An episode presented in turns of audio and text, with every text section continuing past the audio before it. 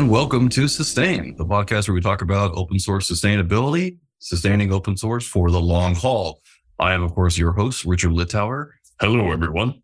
And I'm here today at State of the Open, State of Open 2023 UK in London, which is very exciting. This is my first in person podcast, which I've never done before. So I'm actually looking at my guests and like they're not on a screen. Very weird. My guest today is someone we've had on the podcast before, but very excited to have her here with us.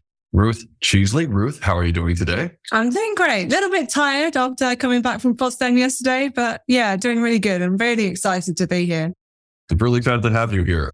You may be able to hear listeners. There's some talking in the background. That's because one of the keynotes is going on at the moment, and we have instead snuck away to not listen to Labour's Shadow MP. Sorry about that, but instead uh, hang out in this bizarre podcast room. Hope the echo isn't too bad talk about open source sustainability. So with that in mind, let's get to it. Now, Ruth Cheesley, for our guests who don't know you, you are the community head for Mautic. Can you talk a bit about what that is and what your role entails? Yeah, so I work full time for Acquia at the moment, doing project lead for Mautic. And that involves everything from setting the direction of the project and deciding kind of where we're going in the future down to the day to day nitty gritty of does this pull request get merged or not, setting up community governance and teams, empowering others to contribute, removing roadblocks, organizing events. We're a small but growing community. So a lot of it does still come back to me on the day to day side of things. This is really interesting. I haven't thought about this before. I don't think I've asked anyone on the podcast this. Can you tell me what your recurring tasks are? specifically that you have to do throughout the week? Because I feel like a lot of people know that community management is a thing, but they don't yeah. know how to schedule it. For instance, I'm atrocious. I am horrible at checking Slack yeah. on a daily basis and being like, hello, everyone. Yeah. And I'm just curious, like, do you have a list of things you have to do every day and something that you do every week? And I want to know what those are. I'm a big fan of automating stuff cool. as much as possible and I follow GTD as a process. Getting can, things done. Yeah, getting things done. So I try to like minimize the number of inboxes where stuff that I need to do comes into. Yeah. And that really helps me. So every day I do a quick sweep of what's on the calendar, what have I maybe not planned for. And there will be things that I do every day. Every day I check Slack mentions, GitHub mentions, yep. forum mentions, but they all come into the same place. So I'm not having to go to three different. Which is your email, your Gmail? No, they come into Slack. Okay, cool. Yeah. So we get notifications coming into Slack. Cool. The, okay. The yeah. integrations and mentions and pull request reviews, usually because I have to do something, they actually go into my to do list. So the first thing I do in the day is go through my Slack and check all of the stuff in Slack. And then that's, so that's definitely a recurring thing. Cool. Respond to anything. We also have a couple of automated tasks in the community. So we're trialing a re-engagement message. So if people start to become inactive on Slack, it, it automates a message to say, Hey, how's everything going? Sure. And the replies to that come to me which is great because I'm having lots of really nice conversations with people that I wouldn't normally have. So that will also be something that I just, it's just a two minutes in the morning thing. But I block time out in my calendar first thing in the morning after lunch and before I finish for the day to do those things, yeah. to do those admin boring things. I weekly have to make time for me to contribute in the way I want to contribute to the project because otherwise yeah. I don't get to do the stuff that I really enjoy doing.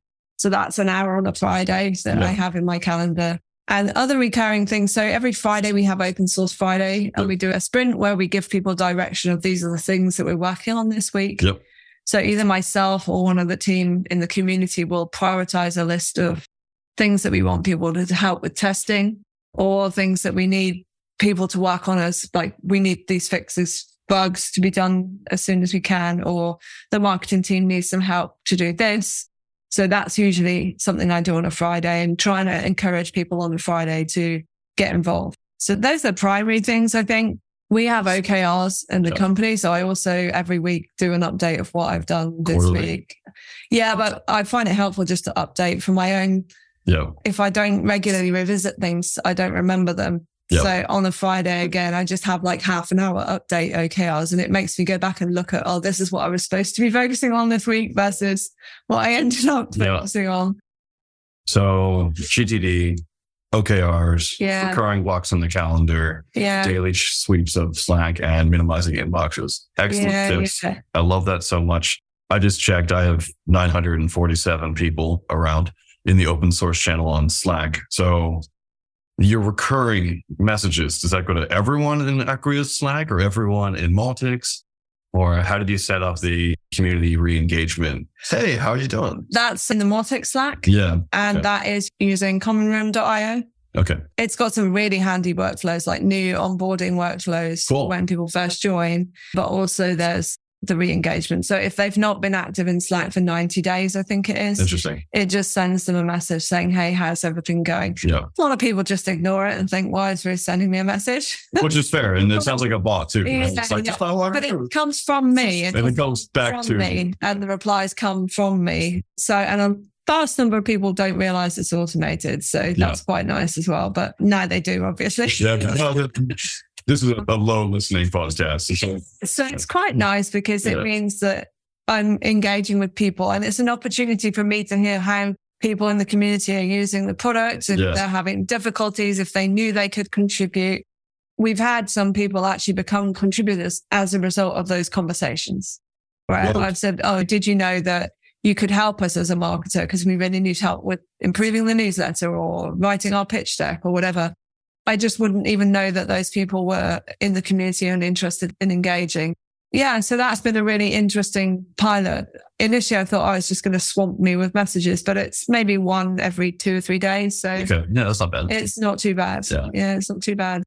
I have a script that I wrote. Well, actually, it was written for me. It'd be in ABM Gemini helped me out with that. It's a, I, an email that I get every morning from a list of friends I want to keep in touch with. And it says, Uh-huh. My dearest Richard, I don't know how long it's been, but maybe you should contact David Arnold. Yeah. I have the honor to be your obedient servant, Richard Littauer.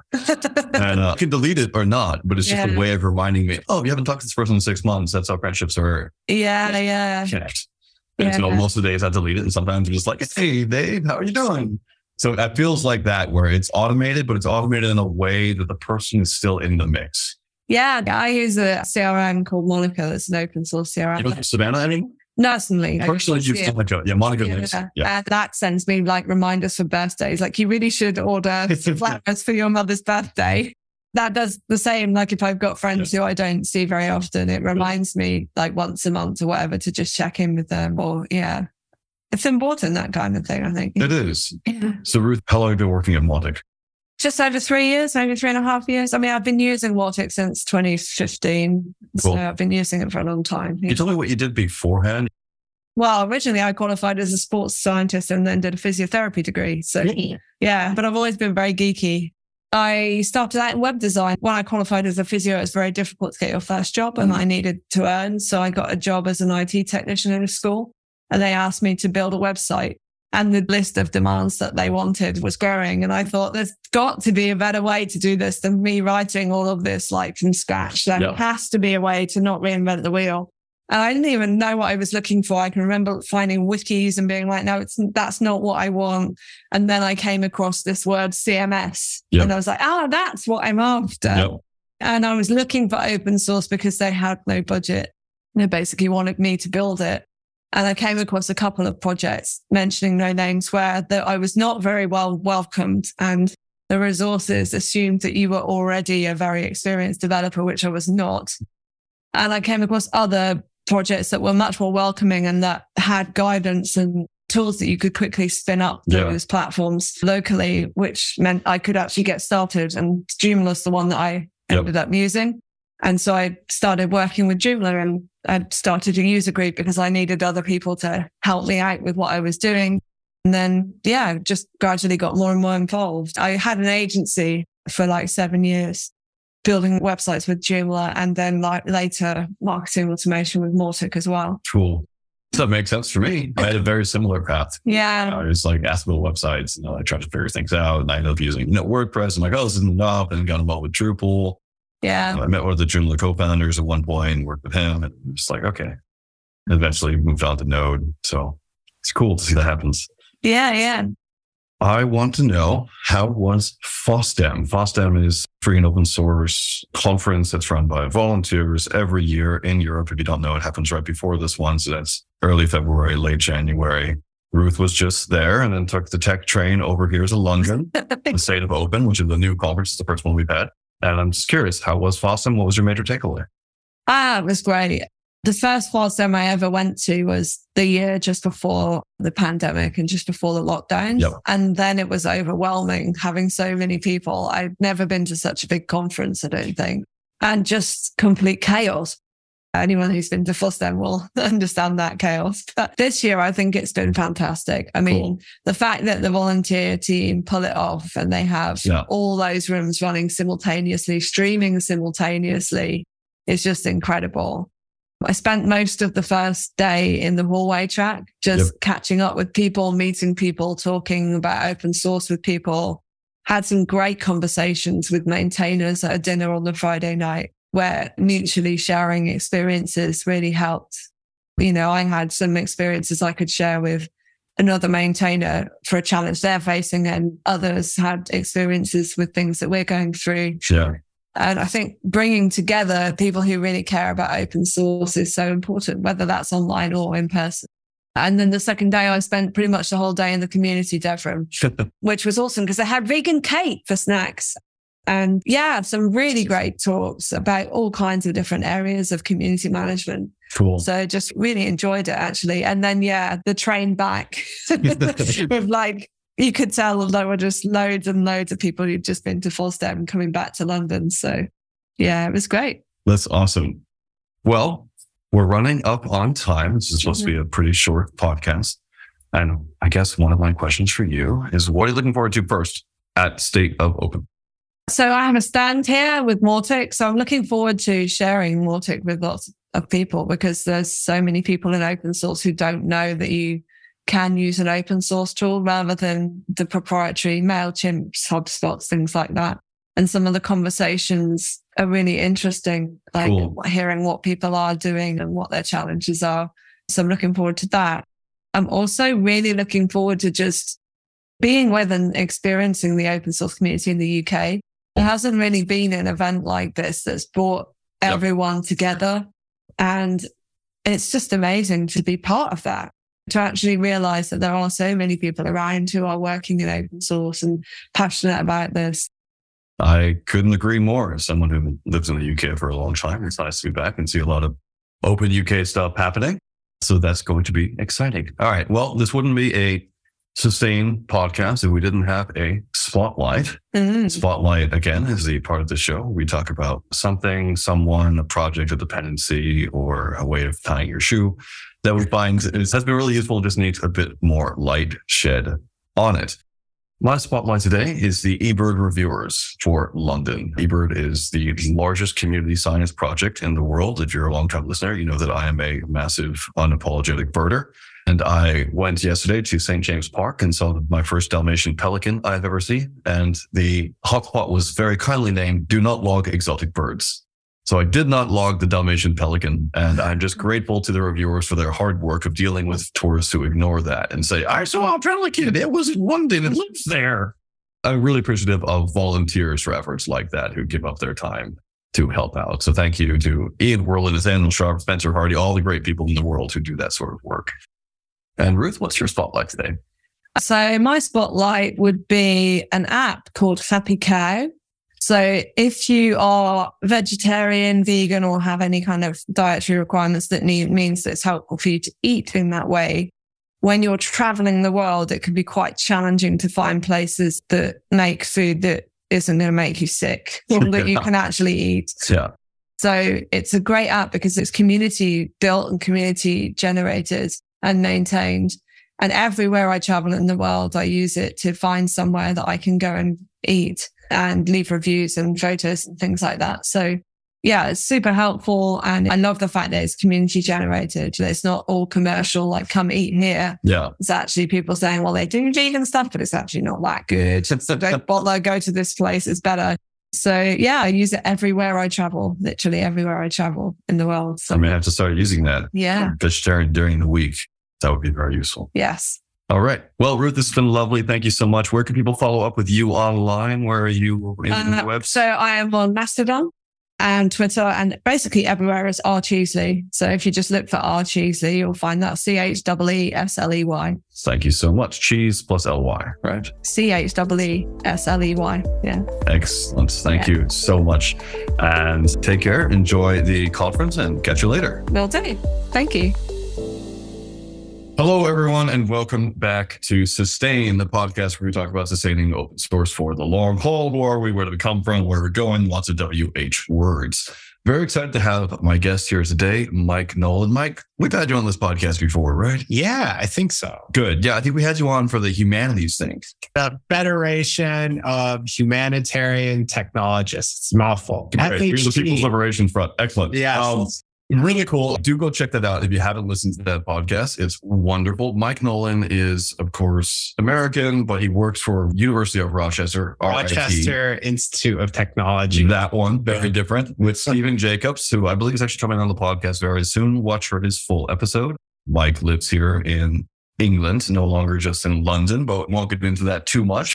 Mike, tell me what you're doing at State Boat. Yeah, I'm here representing the Rochester Institute of Technology. So I'm the associate director of Open at RIT, which is the open programs office within the university. So we're a center within the university whose mission is to essentially represent and support the development, growth, and sustainability of any sort of open work being produced within the university whether it's research, educational resources, or anything at all, software, data, journal articles. Games, Games. Games. Games Division, right? Yep. Steve Jacobs is a professor within the Department of Interactive Games and Media. So that's kind of where a lot of our early educational programs have started. And we've grown across the whole university like a virus, Awesome. infecting with openness and good sharing practices. That's great. I love it. I have a really obvious question. Why does RIT need to be represented at this conference? This is an industry conference, as far as I know. I mean, it's great to have state of like UK, but RIT isn't even in the UK. No. So what are you doing here? Yeah, good question. Well, so I live here, which is one part of Right. the equation. So it was quite easy. I had a speaking slot at FOSDEM. So I went there for a personal talk that I gave. And, you know, it's on the way back. But I think more importantly, when thinking about a university like RIT, which might be in the US and do American things from a point of view of being a university doing open stuff, right? And caring about open and sharing, that stuff does cross borders. And I think it's really important to not only disseminate our methods of working openly within our own academic institution, but also learn from institutions in Europe, which are spearheading open practices. So we've done actually quite a lot of work with watching the Ministry of France and their new plan for open science, as well as looking at partner institutions across the sea, like the Open University here in UK. One of their members attended our recent conference, Summit on Open Work in Academia, that we hosted last year in September. We certainly aren't in the UK, except for me. I am pretty sure I'm the only one in the UK for other circumstances. But yeah, I think it's really important to not do open in our own little bubble. It's really easy to silo ourselves despite the licensing strategies of name. Tell me what separates a OSPO at a university from an OSPO at an industry. Yeah, a lot of things I've started to find out. OSPOs are quite heterogeneous in this way, right? Where even in industry, you see OSPOs that are part of different parts of the organization, right? Some OSPOs exist under the CTO and are very technology focused. And what ways can we facilitate the most effective creation of our technological products? Others are situated under marketing and many times focus like how can we sort of showcase our use of open source and our contribution to it as like a value proposition to our customers. And then others still are maybe more focused under the legal department, focused on risk and compliance.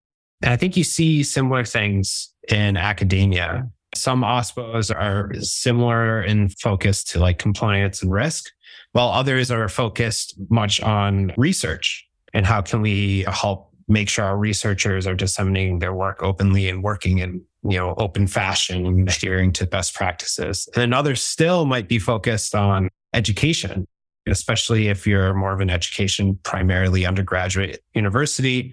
That might be more important. So there's similarities in how we're different to each other. For us at RIT, we're kind of focused on those last two. RIT is one of the only academic institutions in the world to have a minor in free and open source software for undergraduate students. So we have quite a significant course offering when it comes to students about free and open source software in a multidisciplinary way. Not just simply like, okay, how do you make a pull request on GitHub, but how do you evaluate the architecture of communities to determine whether one is healthy or not? What sort of business practices could you employ if you were to build a business around free and open source software? And what kind of things might have to do with that? Or what are the different types of licensing? What's the difference between copyleft and permissive licensing? So we have quite a large uh, curriculum around free and open source software. But also with the creation of Open at RIT around two years ago, we've really shifted our focus into helping RIT become a real driver in open research. So if you're a faculty at our university, you know, our faculty do research in all sorts of different topics, whether it's investigating ecosystems within the Great Lakes area, or maybe developing software to analyze the security of autonomous vehicles. And all these researchers, beyond just writing their papers, they're also developing software, mm-hmm. creating data sets, even creating interactive experiences. And many of them, they want to share it with not just other researchers, but folks in industry and other relevant stakeholders that could use and also contribute back. And they're really interested in doing so, not just because of the virtue, but because then they can show the impact of their research. Yeah. You know, many of these people have no idea like where to even begin when trying to do this. And this is where Open at RIT comes in. We have this thing that we call our fellowship, where we work with faculty who are trying to develop and sustain community around their open work. In this fellowship, we have a staff as well as students from all different backgrounds, from design, from development, where we actually go through a specific design methodology informed from kind of design thinking, as well as like other really great previous programs like the Mozilla Open Lead Leadership course. And we do things where we like identify personas around various types of contributors and we begin to design sort of this like funnel of like what are the different stages of contribution? You know discovering the project your first contribution making repeat contributions making community interactions becoming a leader in the community. And what are the things missing within your existing project that might be hindering people from getting from one stage to the next maybe you just need like a landing page website to help people do the value proposition to your community and say that there's different ways or maybe you're missing some type of documentation. So our team kind of helps the faculty member think through this and go through this kind of consulting process. And then at the end, when we make those identifications of like what sort of key infrastructures are missing, our team can help fulfill them because we have the capacities to design and implement various types of resources, especially with our absolutely amazing student talent. So I know that Justin Flory went through RIT, and it sounds to me like a lot of run booking, a lot of figuring out what are the processes and writing them down, and then making it easier so you can go through this repeatedly with different people and operationalize the whole project. One of my questions for you, because you are a very interesting person, Mike Nolan, because you're the only person I know of who really sits in an OSPO university, but isn't the head of that OSPO. Most of the people I talk to at universities are like the one person doing all the things. And you're out there giving talks, being part of the community. What is it that you do to help Stephen Jacobs make this happen? Steve is someone with just an incredible amount of experience and has been at RIT for, I think, nearly, I hope I get this right. Because a century, maybe three centuries. Three centuries. Yeah. I think 30 years is cool. where he's been there. So he's a full professor. Yeah. He's probably, I hope so. I hope he's buying retirement soon so he can have a pina colada on the beach or something because he's been doing this stuff for a long time. And so when I first joined the team, I've known Steve for probably about a decade now. And I think we split up our responsibilities, I think predominantly along the line of like Steve is a great strategist and he has this extremely comprehensive knowledge of the curriculum and the organization that we operate within and has just the most amazing network of contacts and connections. And so we try our best to, you know, when Steve and I kind of work together and plan out what we're going to be doing, I think largely the focus is like, okay, how can we make sure that Steve is utilizing his time to leverage this stuff? Because as a faculty, he's also teaching and doing all this other stuff. While in the meantime, my focus is how can we efficiently develop new programs within our team? How can we make sure that when new grant opportunities come up that we're applying for them with novel and interesting concepts, you know, we'll also have a team of students to manage. So when I first started, a lot of my work was actually focusing on managing this team of students, working with faculty, doing our fellowship programming, acting as almost like a middle manager, and then trying to scrounge up opportunities for new funding for our organization so we can begin bringing in revenue and sustaining ourselves. And so I don't have to get fired at the end of our grant. Very important. Yes. Mm-hmm. Cool. Luckily, we got another round of funding through the Sloan Foundation, which we are incredibly grateful for, myself included. Thank you, Sloan. And we got to hire a new employee. So we are actually a team of three now. Our new employee, Chris Baker, is focusing more on managing our students and internal communication with various groups that we're working with within the university. And my focus is now specifically focused on spinning up new programs, you know, identifying grant opportunities for researchers to make their work more sustainable, working with external organizations such as nonprofits, NGOs, as well as private firms that are interested in the kind of consulting work that we're doing for their own communities. So, dear listener, if you think the work that we do is quite interesting, you can always email me at mpn open. That's Michael Patrick Nolan open at rit.edu. I'm sorry, but I got to put that plug in there, or else my boss won't. You keep mentioning teams of students. Now, I know that Cross, for instance, the UC Santa Cruz works with PhD students, works with master students to help get them into industry. You know, they work with industry partners to work on open source together and then teach them how to do open source. What I don't know is whether or not they engage the students in actually building out the cross platform itself. And I don't know if anyone else does it. Stephen Walli talks to students. I don't know if the students then come back and help out with the coursework besides maybe a few PRs. Yeah. Tell me about utilizing the students, not just as an effort of instruction, but as an effort of moving forward with your own OSPO goals. I'm really glad you brought this up. I did my undergrad at RIT uh, a lifetime ago. And at the time, there was this guy, Remy DeCausemaker. He is now working for the Centers for Medicare and Medicaid as part of the US federal government. That's right. Open source work. But all this time ago, he was a teacher and he taught the free and open source courses at RIT.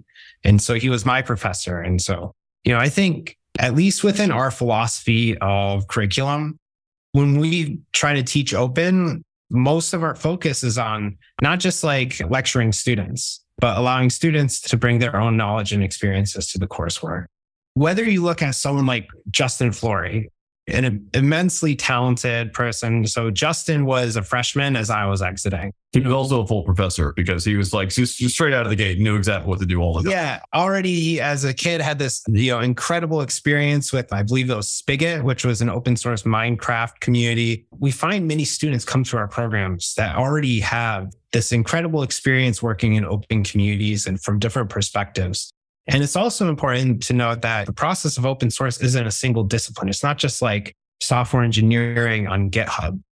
Open source requires all these different disciplines to approach the problem of like developing technology in this way. And so in particular, you know, I would say with our fellowship program and student employees, they're not just like teaching us, but they're also teaching our clients, yeah. right? They're interpreting a lot of the resources that were built. Like Justin did a ton of work with kind of developing knowledge bases and so on, especially when we're working with UNICEF.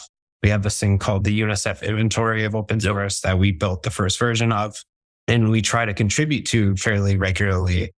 So we have these students come in from like industrial design, yeah. UI, UX, Django. right? Django's a, a fantastic example of this that sort of learn they come in that maybe have never interacted with open source in a formal way as like a paid employee and they learn a lot of the content and general concepts but then they're contributing back. You Jack know, is one of the hosts of the Sustain Open Source Design podcast. So exactly. These new perspectives are immensely valuable. And maybe I'm biased here, but like I think really push forward the theory of open source and the different ways that we can approach the issue of like building technology in this very unique way. So we're not just running this podcast room, although thank you for coming downstairs. And We also upstairs at State of Open have a sustain session going on for two days. And you uh, submitted a proposal for a session, which you're going to be leading, I think, tomorrow, I did. called Entering the OSPO Winter, which is all about crypto and the OSPO coin, right? Tell me a bit about what you mean by OSPO Winter and what that session is going to be about. So I'm giving this session as an individual, not associated with any organization. This is quite a unique time, I'd say, for open source in that, well, there have been massive layoffs At all time. it's a scary time. There's Yeah. been massive layoffs across the tech sector. So Yes. Google fired like a lot of their people. whether it was done by an algorithm or not, I guess it's still being debated. But from what I've heard, is there's potentially a coming strict like lessening of funds and resources So from tech companies towards open source in this sort of massive cost cutting venture.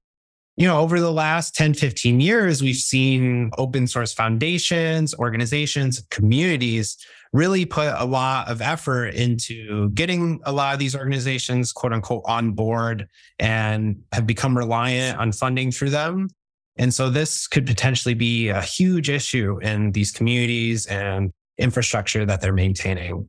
So for this session, I'm really interested in kind of discussing and ideating various ways that we can sustain ourselves in ways that, you know, what's becoming very obviously an unreliable source of economic funding for these groups. What are other ways that we can sustain ourselves? What type of organizational constructs can we create? And how can we learn from this, unfortunately, pretty dark period that seems to be coming upon us? I hope that's a good session. I hope I can sneak away to join it. Would Thank- love to have you. I was thinking about you as I wrote that proposal. So, Hopefully, my job's okay. Uh, Open source, I feel like it's doing fine. yes. Really cool. It's great having you here. We're obviously going to see the results of that session online. There will be a write up of some sort afterwards for those of you who aren't in the room. So, given that we have a restriction on time, and this is pretty much the end of this mini podcast, I have two questions for you. One is where can people reach you online? You already said your email, which is, I believe, mpn. NPN open at rit.edu. Excellent. Where else can people read your stuff? I'm on Twitter at underscore Nolski. So it's like underscore underscore Nolski, N O L S K I underscore underscore. It's a Python joke. I get it. Yep. Yep. Cool. Classy. Those are probably the two best places. Nolski.rocks is my website. So you can find my LinkedIn and stuff like that. As always, I am not an important person. So regardless if you are, if you want to send an email a chat, please do reach out. I'm not going to beg this free. I'm just going to demand it is free because that's not accurate. And second question is what is your favorite news item of local importance to you recently? Favorite news item Of local importance. like a story? yeah, something that's happening in your local environs that you just really want to share. Oh, I got a perfect Great. So I live in the southwest of England in this city called Exeter. I'm not going to give my address beyond that. Don't do that. So there's this thing called wild camping where you can just camp on public grounds. Best thing in the world. There's only one place you can do that in England. It's in Dartmoor Park. And so the landowners in this area, being the lovely people that they are, want to ban that because they'd rather have their nice backyards and ruin something good for everyone else. And there was this massive coming together of hiking communities and outdoorsy people within England that protested. And wild camping is at least a thing to stay around for now in Yeah. Dartmoor. So if you're ever in England, I encourage you to go to the southwest of the country. I think it's the most beautiful part of England and check out Dartmoor. They got wild ponies there. It's a beautiful area. So yeah. Thank you so much. You can also, if you're ever in England, do what I'm doing on Thursday, which is say, this is nice, but I'm going to Scotland instead to go hiking. Yes. Just saying. Scotland is more pretty. Slightly different, but you know, they're both nice. Wild ponies are great. Mike, thank you so much. This was excellent. I hope to have you on at a future event. Have a good conference here. And yeah, just thanks again. Yeah. Thank you. For all you listeners of Sustain, I hope you have enjoyed this podcast. Uh, As always, you can find this podcast at podcastsustainoss.org. You can also check out the discourse at discourse.sustainoss.org to talk about all sorts of things sustain. And this podcast, especially, will have a thread for it up soon. We are on Twitter. We are on Mastodon. We are around. You can find us where podcasts are made. Please like this podcast in your app of choice if you can.